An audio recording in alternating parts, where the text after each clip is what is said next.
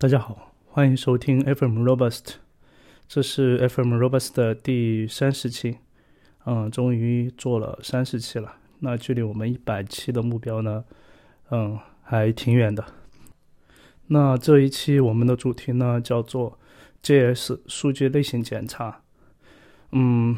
那在节目开始之前的话，呃，先简单介绍一下现在的一些情况。就是呃，我这段时间呢感冒了，然后呃，你也可能听出来我的这个嗓子可能不是特别的好，然后呃，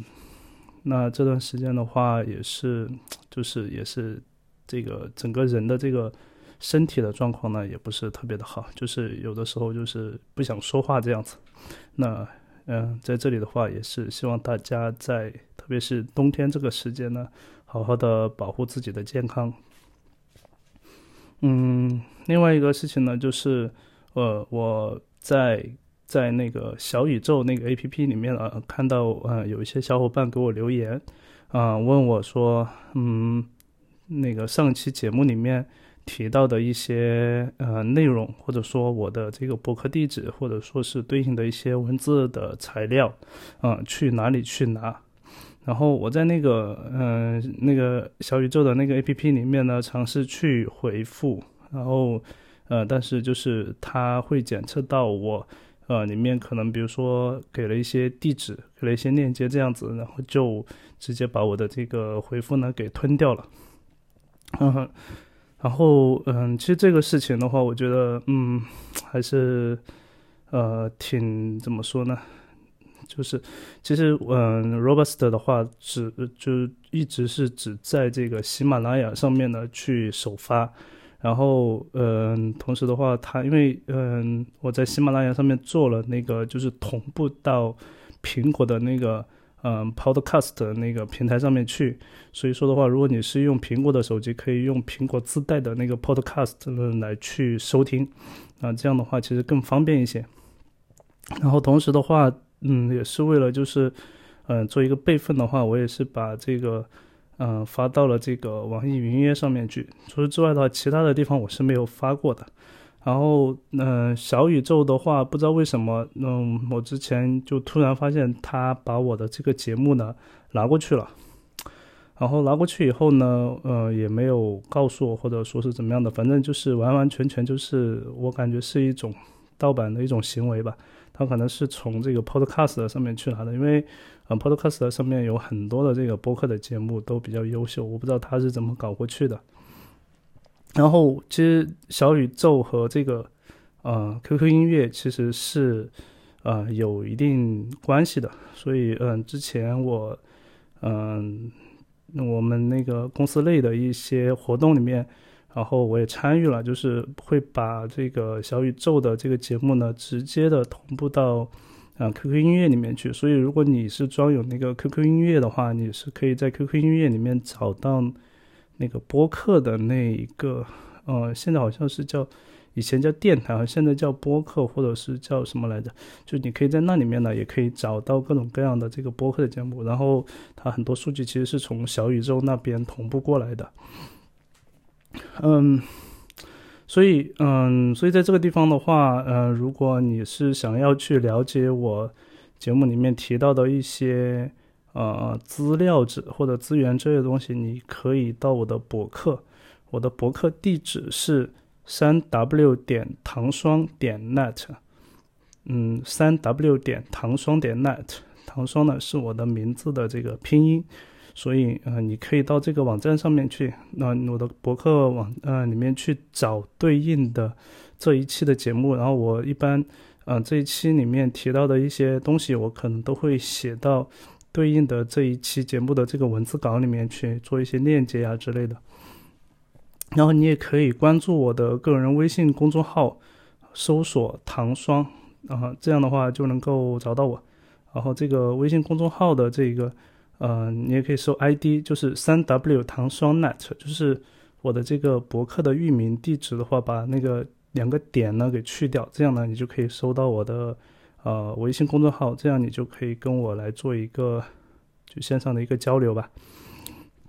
好，那关于一些背景的一些情况呢，就聊到这里。嗯，下面呢进入到我们这一期正式的一个话题。嗯，那一聊到前端这一块的话，呃，其实嗯，有的时候我们会去考虑说，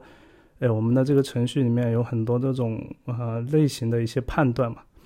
那比如说你在写一个函数的时候，你需要对这个函数的入参呢做一个限定，比如说我这个函数只接收呃这个数字。是吧？然后或者说是我的这个函数呢，只接嗯这个函数的参数呢，只接收哦某一个类的一个实例。所以在我们的整呃平时的这个呃写作的过程中，会发现说，嗯这种对于类型的一个判断，对数据类型的一个判断，其实是很嗯其实是很多，而且是我觉得话是多余的，就是。你去写一个函数也好，或者说写一段代码也好，你写的一些呃基于这种类型判断的一些逻辑的话，其实我觉得是，呃，对于整个代码的来说，其实是一个噪音，就它不它不代表一个具体的一个意义，它仅仅是呃为了程序而程序的一种呃一种处理，所以。嗯，在嗯前端怎么去就在 JS 里面怎么去做这种类型数据类型的一个判断，还是挺怎么说呢？呃，也不大也不小的一个话题。那嗯，对于很多小伙伴呢，一听到说，哎，我要聊这个 JS 的类型判断了，那首先，嗯，第一反应说，哎，我我现在我用的是 TS 啊，就是 TypeScript。那 OK。如果你是用 TypeScript 的话，其实嗯也是一样的道理，嗯，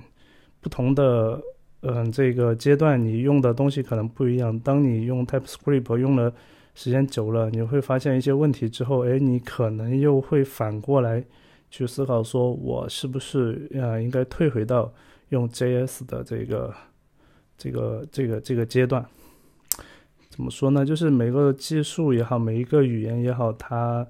都有自己的呃优劣的地方。那嗯，这 JS 的话，这门语言它就是灵活性非常的大，它给人的一个嗯，就是用来做编程语言的一个一个点，就是你可以用它快速的去完成一些啊程序的编写，你不要去做太多的一个思考，一个也不能叫太，就你不用。做太多的一些具有约束性质的事情，你应该是用它快速的去实现啊你想要的功能，所以它是脚本语言嘛。但是 TypeScript 的话，它是另外一门语言。嗯，当然 TypeScript 它是它的目标呢是编译出 JS，而且嗯它的定位是 JS 的超级嘛。所谓超级的话，它的意思并不是说。嗯，它只作为一个把 JS 作为编译目标的一门语言，而是它是把 JS 作为我的一个基底，作为我我这个语言的一个基底。但是呢，它所基于的这个语言的版本呢，又是嗯，又是呃有有有不一样的，就是呃可能嗯这个。JavaScript 的这个版本呢会更高，就是标准的话已经嗯更高了。但是呢，TypeScript 你需要去升级它，你才能够来嗯，就是他们官方要支持某一些东西，然后升级以后呢，你才能够来去用到最新的一些特性。所以，对于 TypeScript 本身里面的这个 type，就是除除开 script 部分的 type 的部分，其实是呃非常复杂的。在 TypeScript 里面的话，你写的代码其实包含了两个部分，一个部分呢是 type 的部分，另外一部分呢是 script 的部分。那 script 的部分的话，就是嗯，就不用讲，就是这种呃用呃 JavaScript 的那种思维呢来去啊构建这种业务逻辑的这样的一个过程。那 type 的部分是什么呢？type 的部分的话是去构建一套用来去。呃，约束你整个的一个项目的这种啊类型的一套系统，但是这个你构建的这一套类型的系统，你是否需要用到你的项目里面，其实也是不一定的。就是你可以脱离啊项目本身的这种逻辑呢，然后去写先构建出这样的一套啊类型的体系出来，然后完了以后呢，再来决定你在你的业务代码里面是否要使用。那这一套类型的这一套呃体系的话，它就非常的庞大，嗯。所以，呃，你可以看到网上有很多的这样的一些呃说法，就是 TypeScript 本身就已经是一个图灵完备的这样的一个呃语言了，就是单纯是 Type 的这一部分，它已经是图灵完备的这样的一个呃，而且是甚至来讲的话，它其实会比 Script 的部分难懂很多，因为嗯类型的这样的一些演变，其实在整个的一个呃一个一个体系里面，它是很很难懂的。就是你的两个类型，它的这种嗯交叉，它的联合，然后它的这种嗯衍衍生或者叫泛化等等，就是还有包括它的这些呃，就这种里面有一些特殊的一些呃语法，比如说什么 infer 啊，什么呃。Key off 啊等等，就这些东西加进去以后，其实它的整个这个 type 的这个体系的话，其实是非常的复杂的。就是你如果仔细去，嗯，就是你要用去真正去用的时候，你会发现，哎，这个东西我怎么样我来才能够做调试呢？因为 TypeScript 里面它是没有去输出 type 的这个这个指令的，就。不像其他的语言里面有一个什么 print 呀，或者像 JavaScript 里面有一个 console 的这这些东西一样的，就 type 里面它是没有没有一个输出的一个指令的，这让我们很难去对类型进行一个调试。所以这里面它的一些衍生的一些逻辑，比如说，嗯，它怎么去推断你的这个类型是另外一个类型的子类型呢？它是怎么去推断出来的呢？或者说，特别是在一些呃函数的这种类型的时候，这个时候你如果是一个，就对于我们来讲，我们是一个普通人来讲，是很难去理解说它为什么能够推断出来。诶，你这样的写作是你这样的写法，你这样给定的一个呃类型的约束，它是没有办法呃去匹配到我们想要的一个类型的。就是你如果没有很深入的去学习和理解这个类型系统的东西的话，你是其实是很难用 TypeScript 的。所以呃，很多人一上来就说啊，用 TypeScript 很香，怎么怎么的。其实这里面到时候会有很多的一些，就是你你如果不怎么说呢，不精通或者说不嗯，就在类型系统这个领域你。没有就是下功夫去研究过的话，其实你觉得很香的东西，到最后其实会给你带来很多的一些 bug，或者说是你话你你没有办法去解决的一些问题。所以，对于我个人而言的话，我其实很少用 TypeScript 来写，除非是就是说有要求的时候必须要用 TypeScript 来写，那。就就写嘛，但是我其实我自己平时在写的时候，我会经常发现说，哎，我写的时候，我我我确实是写出一些类型出来，我觉得不对的，就是或者说是嗯，这个系统判断说我写的是不对的这样的一些场景，就是我我个人感觉还是我还是不是那种特别的深入的这样的一个一个一个一个情况。那对于我来讲的话，我会去构建一套自己的一个就是。JS 的类型检查的一个一个体系。那我其实，在应该两三年前开始就在着手去写一个库，叫做 Taishimo，就是它这个单词呢，就是呃三个单词的一个嗯怎么说呢？一个杂糅，是 Type、Schema 和 Model 的一个这样的一个杂糅，就是。Tashimo 就是其中呢，就是有 type 的一个部分，嗯，然后我这两天的话，正好往里面加了一个类型，就是一个 shape 的这样的一个类型。在这几年的这种嗯，这种就是思考中的话，我会觉得说，其实我们要去研究呃 JS 的这种数据类型，还是挺庞大的一个知识体系。那在以前的话，就是我在没有研究之前，呃，我们去聊说，呃，JS 的呃类型判断，那大多的情况呢的话，都是用这种就是 type of 这样的关键词来确认一下，然后完了以后呢，可能会在一些特呃特定的一些场景，比如说用 is error 来判断它是不是一个数组，然后呢，在一些场景下面去。啊，判断它是否是一个呃，null，n a n。那除了这样的一些呃手段之外，还有没有其他更多的一些方式来去做数据类型的判断呢？那其中最重要的一点是哪里呢？最重要的一点是我希望我去写一个东西来去呃去。嗯，去判断后端接口返回给我的数据，它是否是符合我前端所需要的这样的一个一个一个要求。那这里面的话，就我在我的项目里面，我就会用到我的这个呃运行时的这个类类型呃类型系统来去做这个判断。因为后端返回的这个数据的话，它是动态的，所以你用 TypeScript 的话也是没有办法来去做。这个东西的，所以只能在运行时去做。然后呢，我呢就是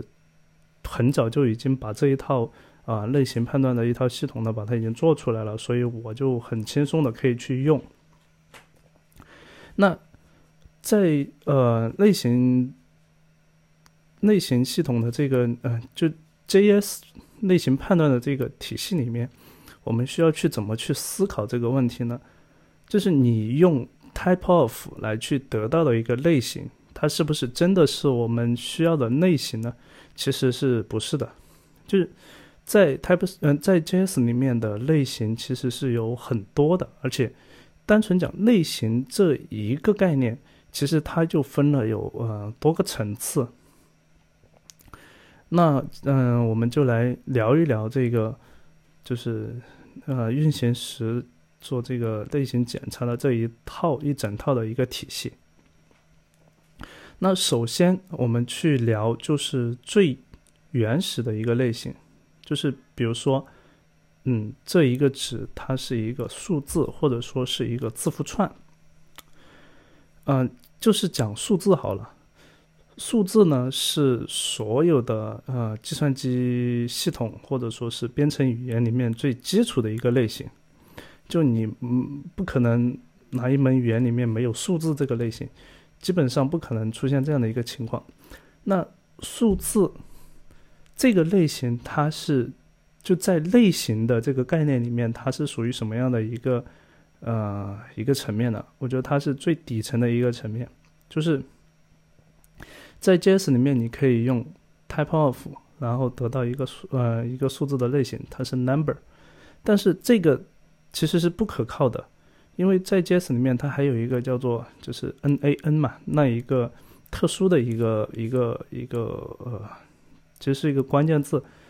那特殊的这样的一个值，这个值的话，它它它的 type of 值呢是 number，但实际上的话它不是数字。就是比如说你呃一个呃 A 这个字母它是一个字符串，然后加上一，就是。字符串加上一，那它得到的呢，其实就是一个 NaN，它不是一个数字，但是呢，你用 type of 去判断它，它就是一个数字，对吧？所以说，我们去在呃我们的类型系统去构建的时候，我们首先就要去把这个就是呃原生的这个 type of 这个东西呢，把它给干掉，就是我们不是基于 type of 去做类型的，而是基于自然的。这个呃叫做什么？叫自然的一个原理去做这个类型的。就比如说你是数字，OK，那你就是数字，而不是与数字无关的。如果是 NaN，那你的类型呢就是 NaN。所以是这样的，在嗯，所以在我在构建的时候，我会把。呃类型呢这个概念呢再进行解剖。嗯，最底层的，其实最底层的类型呢是由嗯圆形构成的，就是一个嗯一个数字也好，一个字符串也好，它的原型是什么呢？数字的原型呢就是 number，就是大写的 N 开头的 number。嗯，这个 number 和这个 string，还有 boolean function 这些都是这个 JS 里面内置的，就标准库里面内置的东西。那所以很多人在啊学了前端很长的时间以后，还不知道 JS 里面有一个叫做标准库的这样的一个东西，我觉得是需要去了解一下的。就是标准库里面会提供这些原型给到我们，那这个呢，我觉得是最。低的一个层次，包括嗯嗯，我我们去构建的像什么 undefined、none，还有 nan 这些比较特殊的一些值，那对于我来讲的话，我会把它构建成为一个呃一个原型，就是一个叫做叫做原始类型嘛，叫原型。那这一类的类型呢，它是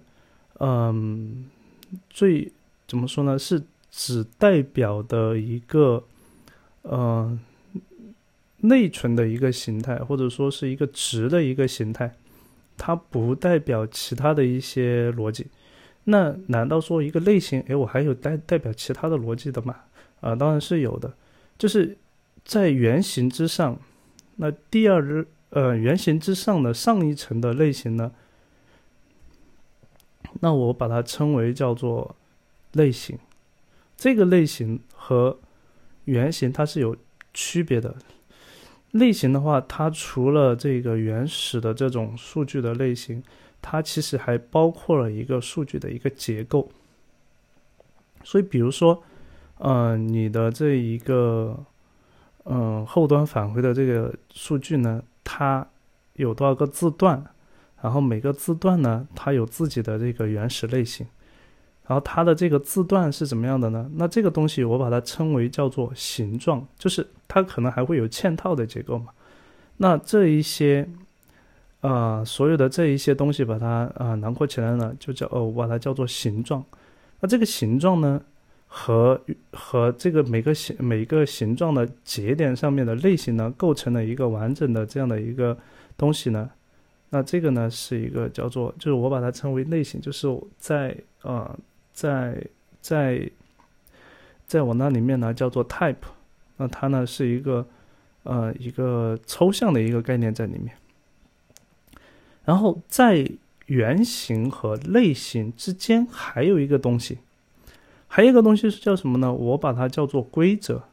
就是比如说一个对象它有 A、B、C 三个字段，但是呢在某一些条件下面。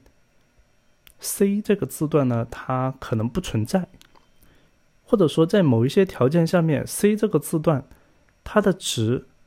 嗯，得必须是呃字符串等等，就是它有一些规则在里面。那所以这就是零，就是最底层的是零嘛，最底层的是零，那就是原型。然后呢，类型呢是一。然后在零和一之间呢，还有一个零点五，零点五呢就是这个规则。所以，呃，一其实它包含了有这样的三个层面的东西在里面。它其实是，嗯，就是就是有这样的一个一个一个体系在里面。这个呢叫类型。但是这还没有完，就是当我们有了这样的一个概念层面的东西以后。OK，那我们就要去构建这一整套的一个呃类型的体系。那我呢，构建了，首先是去构建了这个原型。其实原型本身它也分了两类，一类呢是呃，这呃应该说是三类，但是嗯，如果我们去就是去去嗯不去。就它里面还有类呢，是自定义原型嘛。如果是没有不管这个自定义原型的话，就是你其实有两类，一类是什么呢？一类就是前面讲到的，像 number string、boolean function 这种，就是标准库，还有什么 promise 啊，还有像什么，就是一些啊标准库里面已经提供给你的一些东西。那这一类呢，其实叫做原生的原型，就是 JS 原生的原型。还有一类是什么呢？还有一类是你基于自己嗯自己的这个，但基于语言层面本身已有的一些。呃，语法呢去创建的原型，比如说你创建了一个 class 叫做 animal，就你建了一个建立了一个 class animal 的一个 class，那这个 animal 可以被实例化，就是一个动物呢可以被实例化，也可以被继承。那这个 animal 呢，它其实就变成了一个类型。那这个类型呢，其实在在在我的这个类型体系里面，其实它还是一个原型，就是。你比如说，你你的你的一个 dog 呢继承了 animal，然后 animal 呢它有一些这个方法嘛，对吧？那 dog 呢它就继承了这个 animal 的这些方法，它就嗯默认就拥有了这些方法。所以说，嗯，dog 的一个实例就是一条狗，那它呢它的原型呢，呃是 dog，那同时呢也是 animal，就是呃 dog 呢是。就 dog 这个 class，它是你的这一条狗这个实例的，嗯，它的原型。同时，animal 呢也是你这一条具体的这一条狗的一个原型。所以，这个呢是还有，当然包括前面所讲的一些我我内建的一些呃特殊的一些原型呢，比如说像什么，嗯，字符串，字符串其实也分的，就是有我我这里面。嗯，提供了一种叫做嗯，叫做 numeric，就是呃，完全是由数字组成的字符串。那这一个这一类的字符串其实是有比较特殊的一个一个情况的。还有呢是呃嗯，还有数字其实本身也有一些呃特殊的一些呃情况，比如说数字你有呃整数。小数、正数、负数，呃，还有比如说我们这个本身它提供了这种就是无限值和有限值等等，还有自然数零，还有等等，就呃类似这样的一些呃一些一些嗯不同的呃原型，所以这是第二类。第二类呢就是。呃，基于呃原生的这个 JS 的特性呢，自己建立的新的这种原型。但第三种呢，就是呃自定义原型呢，就是可以通过我自己我提供的一个 prototype 的这样的一个原始类呢，然后自己去实例化一个呃原型出来。那这种呢，其实嗯，但可以排除在外了。就是，但是呢，也算是一种吧。就是，所以说，所以我说，就是原型，就是最底层的、最底下的那一种类型的话，其实有就有三类。OK，那这是，这就已经是呃，就是你你已经你就会发现已经哎，我原来这个类型判断还要考虑的这么啊，这么这么深入，或者说这么。概念性嘛，对吧？就如果你你把这个事情做深做下去以后，你就会发现，哎，这个东西确实是会不大一样的。好，那这是第嗯，这是原型的层面，然后呃聊一聊呃类型的层面。类型的层面的话，嗯，其实更多的是去我们去呃构建一个可以用来确定。某一种形状的，呃，这样的呃，嗯，一种类型。那在，嗯，在在台西莫里面的话，哦，这种类型呢，其实也又也分了两类。但其实加上自定义的类型也有三类。但是呢，呃，我那里面就是内置的两类，一类呢是，嗯，有明确。形状的呃类型，啊有哪些呢？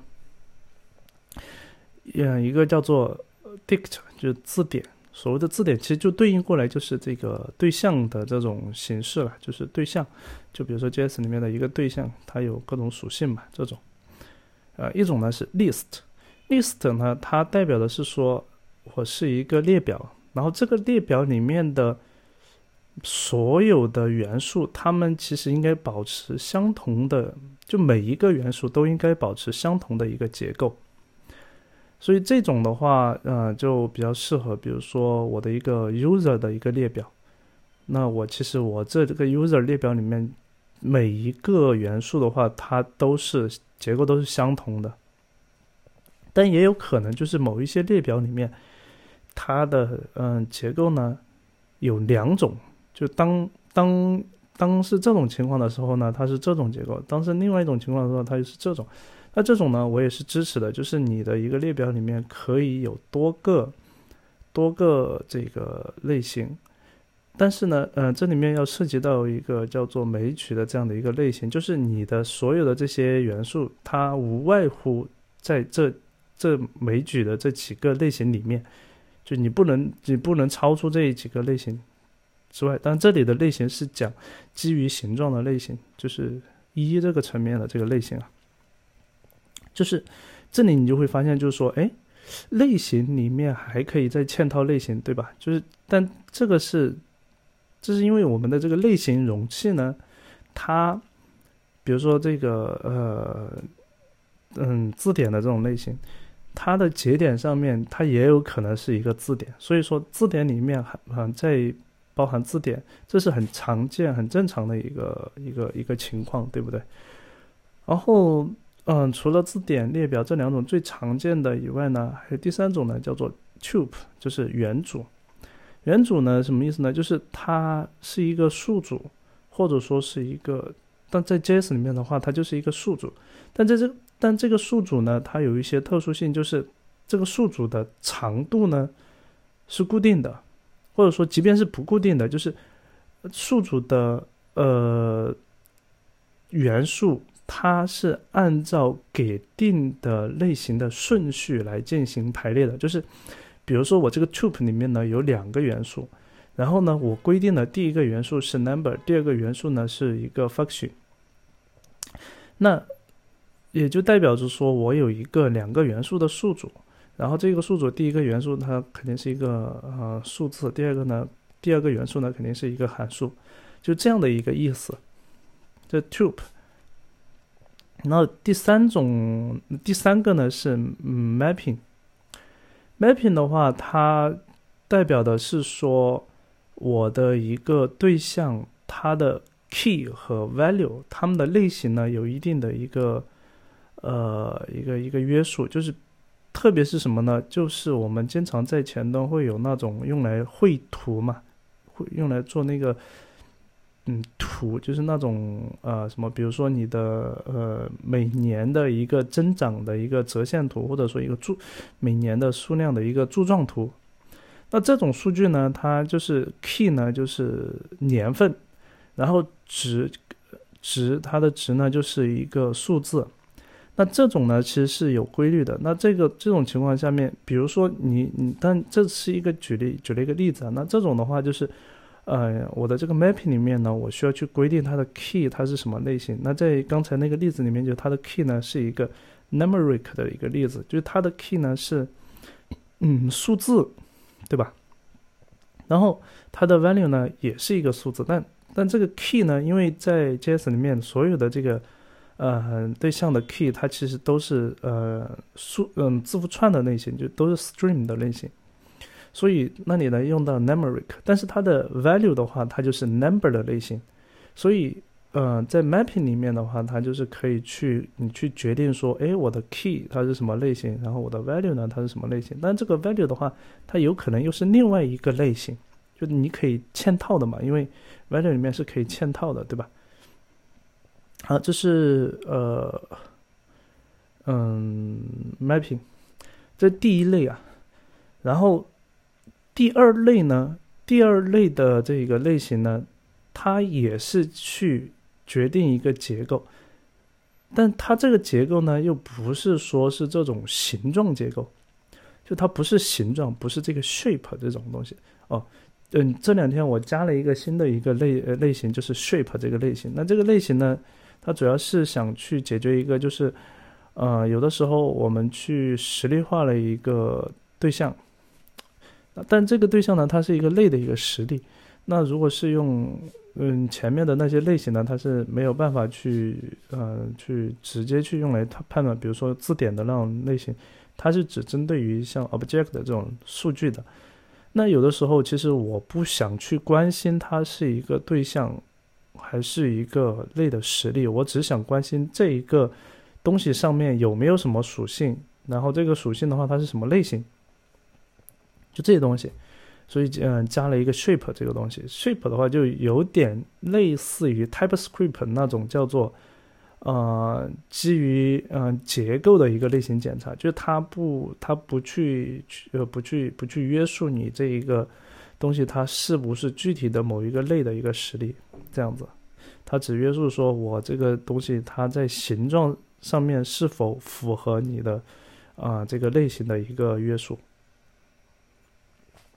哈，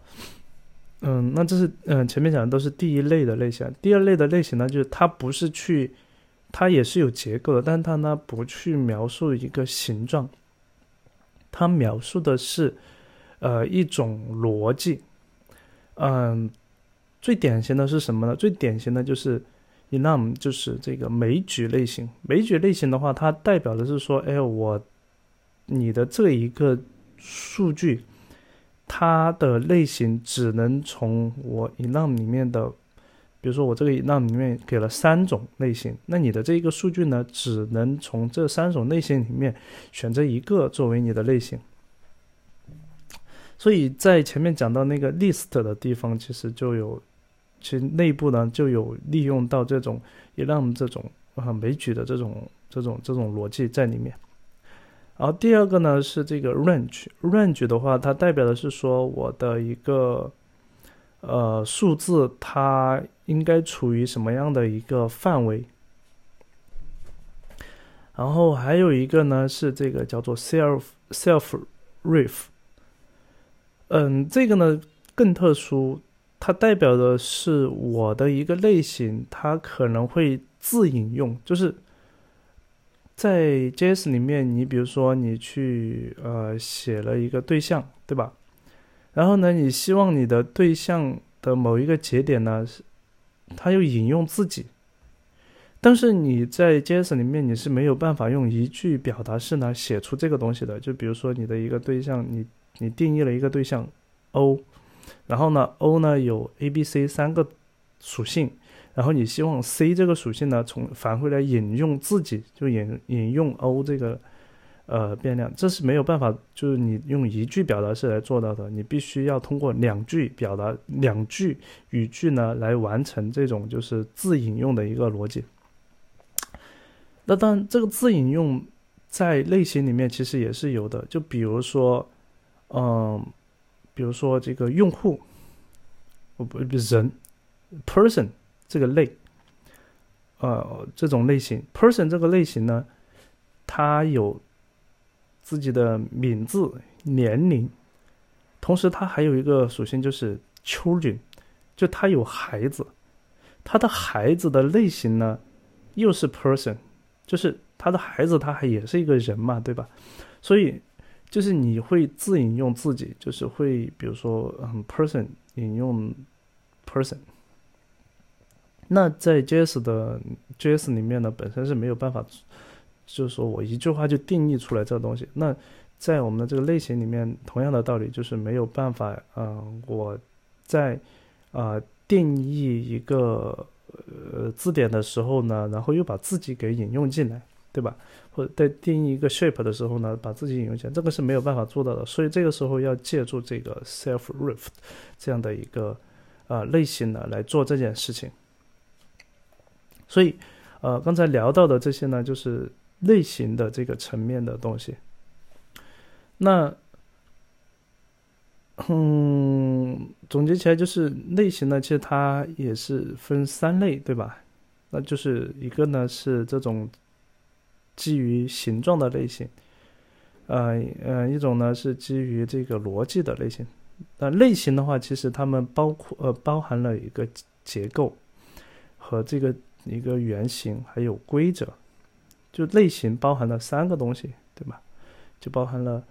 呃原型、结构和这个规则。那再来聊一下规则，就处于零和一之间的这个零点五这个层面的东西，规则。那简单讲，规则就是我去决定啊，你的这一个节点，就类型上面的一个节点。但这个节点的话，在数组里面的话，就是这个对应的这个索引位置。那在呃对象里面呢，就是对应的是某一个属性，对吧？那规则呢，它是去决定这一个节点它存，嗯，它它的。呃，它所使用的类型的逻辑，嗯，最常见的一个规则是什么？就是这一个属性它可能存在，也可能不存在。就在呃 TypeScript 里面呢，你可以在这个属性的后面呢加一个问号，然后来决定说这一个属性它是嗯可选的这样的一个。嗯，这样的一个用法，对吧？嗯，所以这个这个东西呢，它就在在我的这个呃类型系统里面，就是叫做规则。那规则的话，它是由一种特殊的一种呃运算函数吧，就运算函数呢来去表达的。所以你的这一个节点，它是否呃。就当当它这个节点存在的时候，那它这个节点呢，应该是 stream 这种类型，对吧？那你可以去啊引入我这里面的一个嗯一个规则函数进来，然后呢把这个类型呢包在这个函数里面，作为这个函数的参数呢，然后它最终呢返回了这个规则给到了这一个属性，那这个属性呢？他在做类型校验的时候呢，他就会基于这个规则呢来去做校验。就假如说，呃，你给定的一个数据它没有这一个属性，那么它就直接跳过了。如果是有这个属性的话，它才去做你那个规则对嗯传入的那一个 string 的那个类型去做这个校验。那这是一个。还有与呃一些规则也也是很好玩的，还有一些规则，比如说，嗯，有一种规则是这样的，就是你需要基于传入的那个数据的其他的一些字段的值呢来去做判断。比如说，嗯，我这个类型，就我这一个对象呢，它包含 A、B、C 三个字段，但是 C 这个字段，它跟它会。基于 a 这个字段的值的情况呢发生变化，比如说 a 这个值是零的时候，那 c 呢它是一个数字类型，呃 a 这个字段值为一的时候呢，然后 c 这个字段它就变成了字符串类型，就后端它在返回这种数据的时候，或者说我们本身我们的业务里面可能就会存在这样的一个情况，那这种。这个呢，也是基于我，呃，我我里面提供的一个规则，叫做 determine 的这样的一个规则呢来去做的，就是你可以基于，呃，已有的这个，就基于整个的一个对象的一个呃数据呢来去决定说，哎，我使用哪一个规则，呃，使用哪一个类型，嗯，还有一些，还有一些是，还有一个比较，呃，实现起来比较难的就是，嗯，一步的去判断，就是你这一个字段它的类型它是数字还是字符串呢？其实你在一开始呢是不知道的，你需要在某一个条件触发之后呢，你才能够去知道说，啊，这一个字段它的类型是数字还是字符串。那这个触发的条件，它它就是异步的，就是比如说用户点击了某一个什么东西之后呢，然后才能够来触发这个条件，然后这个时候呢，你的类型呢才能确定下来。所以一开始的时候，你这个字符串呃这一个字段的值是什么都没关系，都不重要。只有等到这一个条件被触发之后呢，它的类型确定下来之后，然后你再去做检查的时候。它才能决定说啊，我这一个字段它就是必须是字符串或者是必须是数字这样子。那这里面还有很多其他的一些呃一些类型呃一些规则，然后还有一个是 lambda，就是一个呃对函数呢进行一个呃，但这不是函数，是方法，就是一个比如说你写了一个嗯对象，然后这个对象上面呢有一个方法叫做 sing，就唱歌这样的一个方法，然后呢它接受一个参数是 song，然后这个 song 呢 song 呢这个。这个对象它是一个对象，然后它呢有好多的字段。那我怎么样去约束这个 sing 这个方法呢？那就可以用 lambda 的那个方法。那这里面其实就利用到了前面讲到的这个 tuple，就是元组。因为一个呃函数的参数列表的话，其实它是一个固定的这样的一个数组。所以说的话，呃，里面就可以用到 tuple 呢，来去对这个函数的参数列表呢进行一个校验。啊，当然这里面还有很多其他的一些呃类型了，呃一些一些那个规则了，比如说其实比较常多很常见的是嗯是就我的一个字字段，它有可能是呃。空就是 none，就后端返回数据的时候啊，因为后端的嗯编程语言跟前端编程语言可能是不一样的，所以它在返回的数据的时候，有可能不像嗯，并不是按照我们想象的这个方式来返回。就比如说有的时候这里就我们我们觉得它应该返回一个空的一个数组，这样的话我前端直接用就行了嘛，就我不需要去。做这个空呃数组，它是否还是数组的一个校验？但是呢，后端它在没有得到数据的时候呢，它也不知道我这个地方要要返回一个列表给你，所以它就返回了一个 none 给你。这是一个常规操作，但对于前端来讲的话，这样就不是很友好。所以，嗯，我也提供了一个方法，就是当你判断某一个，嗯。就是你在判断某一个字段，它，嗯，它如果是不符合你给定的那一个呃类型的时候呢，可以设定一个默认值给它。就是比如说，它本来呃这个地方应该是一个 error，但是呢你收到了一个 none，那就是说明呃这个地方我对于我前端程序来讲是不可用的。所以这个时候呢，我给定一个默认值，就是一个空的一个字呃空的一个数组，就是一个空数组。然后呢，给一个默认值。这个时候呢，哦，我的经过我的这个校验之后，哎，我把原始的数据呢给换掉了。这样的话，我前端的啊程序写起来以后，那就不会有报错了，对吧？那这种呢，都是一些常规操作了，就是你可以基于我那里面的这个积累呃入的这个积累呢，去自己去扩展出各种各样的一些。嗯，规则出来，那其实，嗯，里面的文档里面其实已经讲的挺挺仔细了。但其实文档这个事情呢，我，嗯，做开源做了这么久，其实发现其实文档真的挺难写的。所以大家如果看到，比如像呃，网上看到有一些抱怨说，哎。Vue 的中文文档为什么嗯一直没有更新啊？等等等等，其实我觉得没必要去抱怨，因为嗯写文档啊这个事情啊，唉，有的时候并没有想的那么理想。就是你，你就给你一个 API 的文档，你也看不懂，那必须是这种呃按照那种教程的形式写出来的文档呢，才你才能够看得懂。而且甚至有的时候。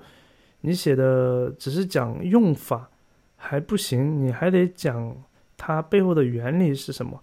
或者说你嗯有一些什么样的一些一些坑，或者说有一些什么样的一些用法，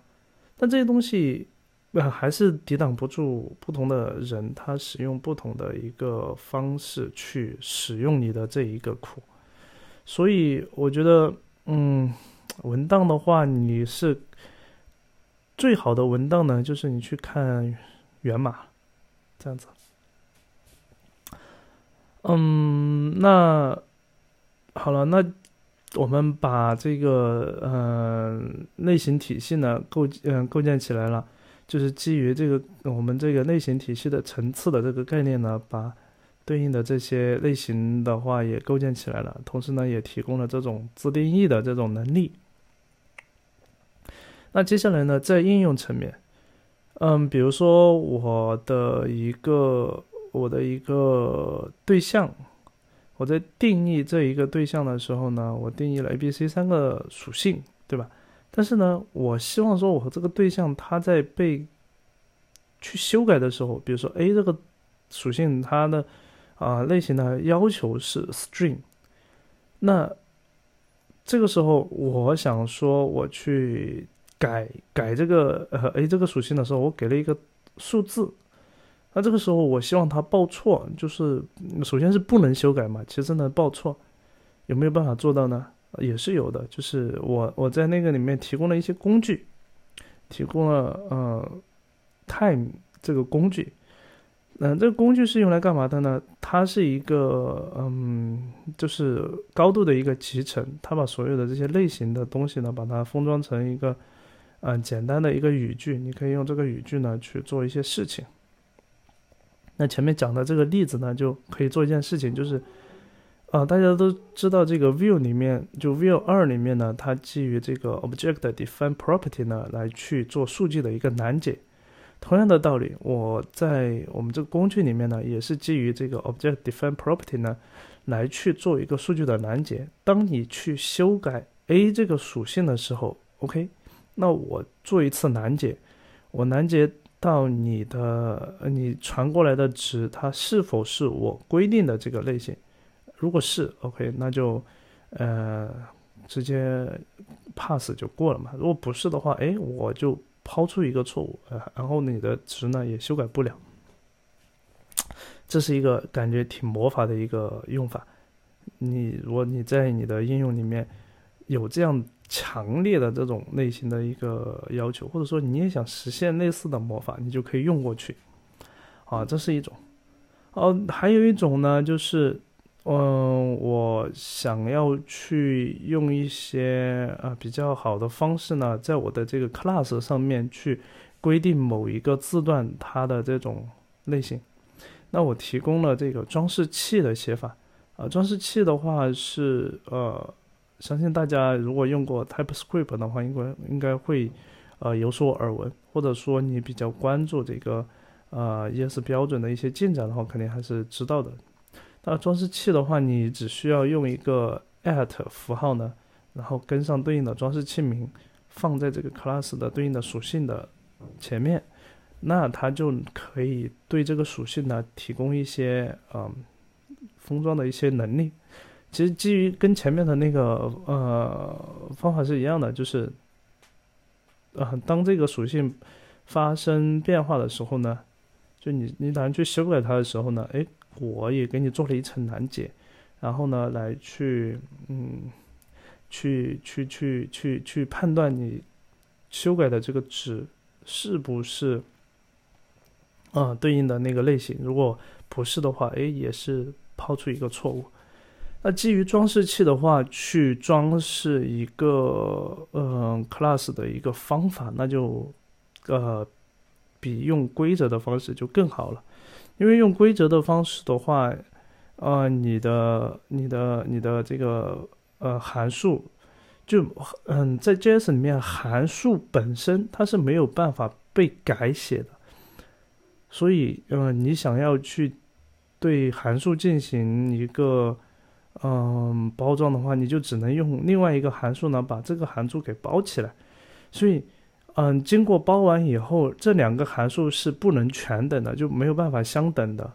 所以这个地方的话就没有，嗯，就只能做到就是，嗯，你你你只是做了一层包装。但是如果假如说你说，哎，我想去判断说我我的这一个函数是不是之前的那个函数，哎，那对不起，那这个地方就没有办法做了，就只能就是么不是。相等的，但是呢，呃，用装饰器的方式呢，就可以去解决 class 里面的方法它的这个呃所有的问题。就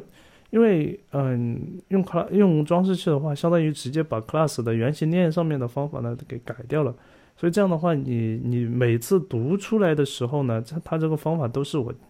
就是最终的我经过包，就外边包裹了一层以后的那一个函数，就不存在啊是否相等的一些问题。当然，除了嗯除了这些的话，我还提供了一些这种啊不同的这种方法呢去做一些判断，比如说你可以。啊，很方便的去判断说，啊，我当前的这一个呃对象，它是不是符合我某一个呃方法呃某一个类型？那这个呢，经常会用在这种数据请求的那个函数里面，就是我们可以直接在那个数据请求的那个地方呢，然后因为大部分数据请求它，呃，我们现在都用这个 promise 去把它包一下嘛。那你可以在数据请求回来以后呢，先做一次类型的校验，然后呢，在做类型校验的时候，其实，嗯，如果说你想要啊强调一个性能，那你可以只在本地开发的时候，就因为我们现在大部分用这个 Webpack 去打包的时候呢，我们可以去做一些这种啊代码块的一些啊处理，所以我只需要在开发的时候呢去做这个判断。然后开发完上完上线之后呢，这一块代码就可以不用了，就可以把它给清理掉。啊，所以这些呢是呃工具层面或者应用层面的东西。